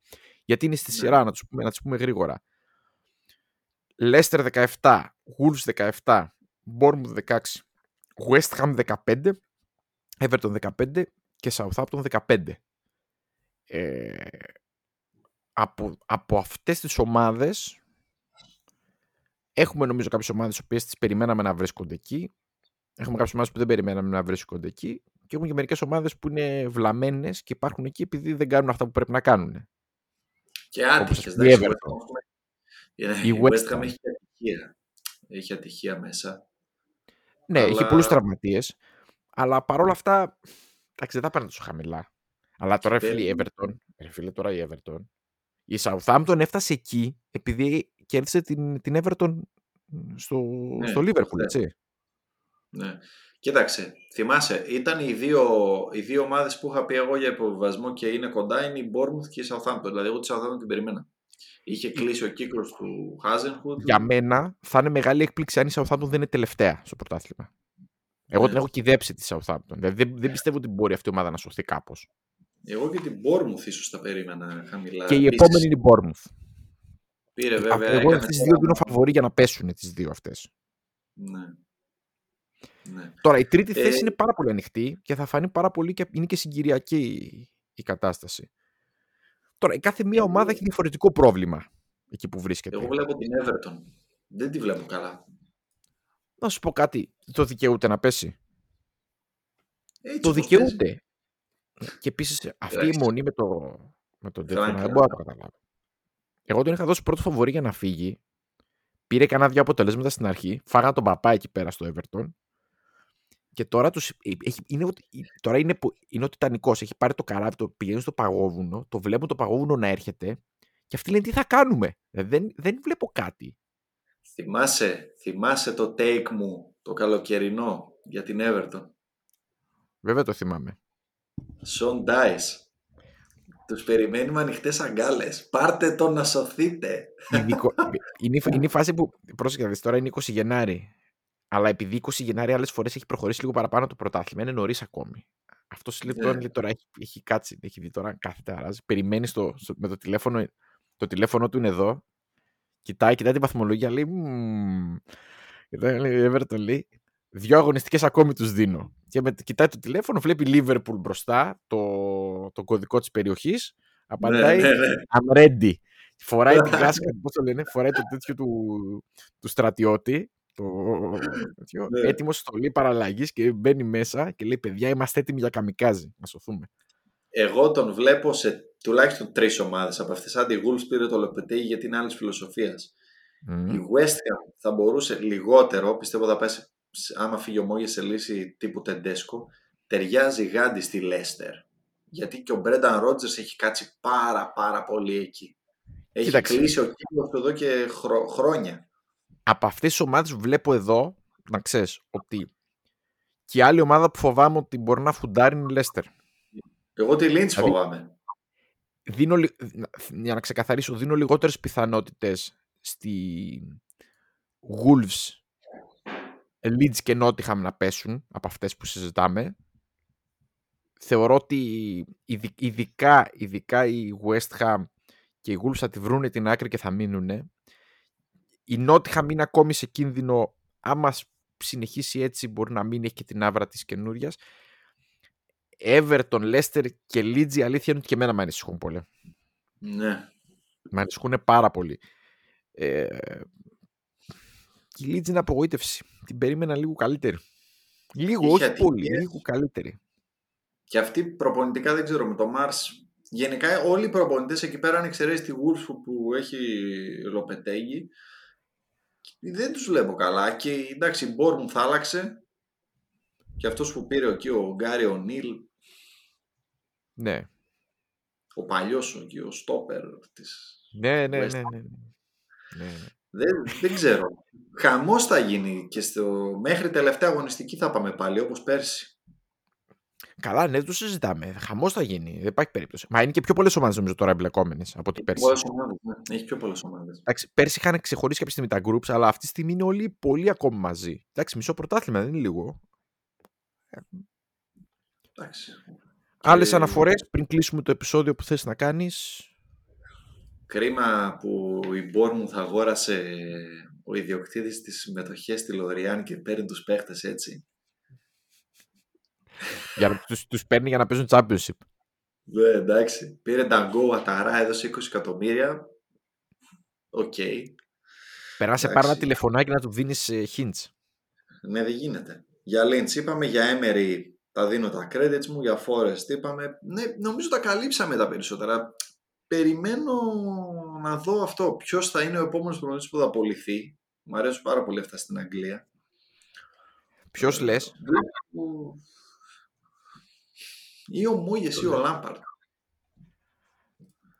Εγώ πιστεύω, εγώ πει ο Λάμπαρτ, αλλά κάθε φορά λέω Λάμπαρτ, ίσως επειδή θέλω τον κρατάνε. Έχει Κατά West Ham Everton. Τώρα το συνειδητοποίησα. Έχει West Ham Everton 5 ώρα Σάββατο. 3-0. Αν έρθει δεν το βλέπω καλά το Λάμπαρτ. West Ham είναι χειρότερη, χειρότερα γιατί μετά έχει Newcastle, Chelsea, Tottenham στα επόμενα τρία. Δηλαδή, άμα δεν κερδίσει... 3-0. Καλά, δεν νομίζω μπορεί να βάλει τρία γκολ, αλλά εντάξει. Να κερδίσει πιστεύω η West. Άρα αυτό να το κλείσουμε. Καμιά πρόβλεψη για τετράδα. Την έχω αλλάξει χίλιες φορές την πρόβλεψή μου. Έχω πέσει έξω πάρα πολύ. Κοίταξε, θεωρώ ότι με τα τωρινά δεδομένα η τριπλέτα δεν σπάει. Δηλαδή και βάζω πλέον και τη United ότι δεν σπάει. Arsenal, City. Εγώ νομίζω θα μείνει έτσι όπως είναι. Λες τέταρτη Newcastle, ε. Τόσο αν κάνει ντεμαράζει Liverpool. Δεν βλέπω άλλη. Τη Liverpool έχω για πέμπτη. πρώτη επιλαχούσα. Newcastle, ναι. Κοίταξε σε αυτή δεν μπορώ να πω κάτι άλλο. Η εικόνα του πρωταθλήματος αυτό, αυτό λέει και δεν, δεν είναι ντροπή να πάω κόντρα σε αυτό που βλέπουν τα μάτια μου. Αυτή η ναι. τετράδα έχει ξεχωρίσει και αυτή η τετράδα πιστεύω ότι είναι πιο πιθανό να πάει μέχρι τέλους. Ωραία. Κάτι άλλο ή σχολάσαμε; Σας ευχαριστούμε πάρα πολύ που μας παρακολουθήσατε. Αν σας αρέσει αυτό που βλέπετε, subscribe, τα γνωστά μας βλέπετε στα social media, facebook, εκεί μηνάς κάθε μέρα, κάθε μέρα παραμέρα ένα καινούριο που λένε τώρα που ακούγονται για μεταγραφές τρελαίνεται. Αλωνίζω, δεν γίνεται. Εντάξει. Εγώ ιστορίες από το παρελθόν, τα γνωστά, θα επανέλθουμε και με καινούρια projects. Έτσι ακριβώς. Οπότε αυτά. Στο επανειδή. Χαίρετε.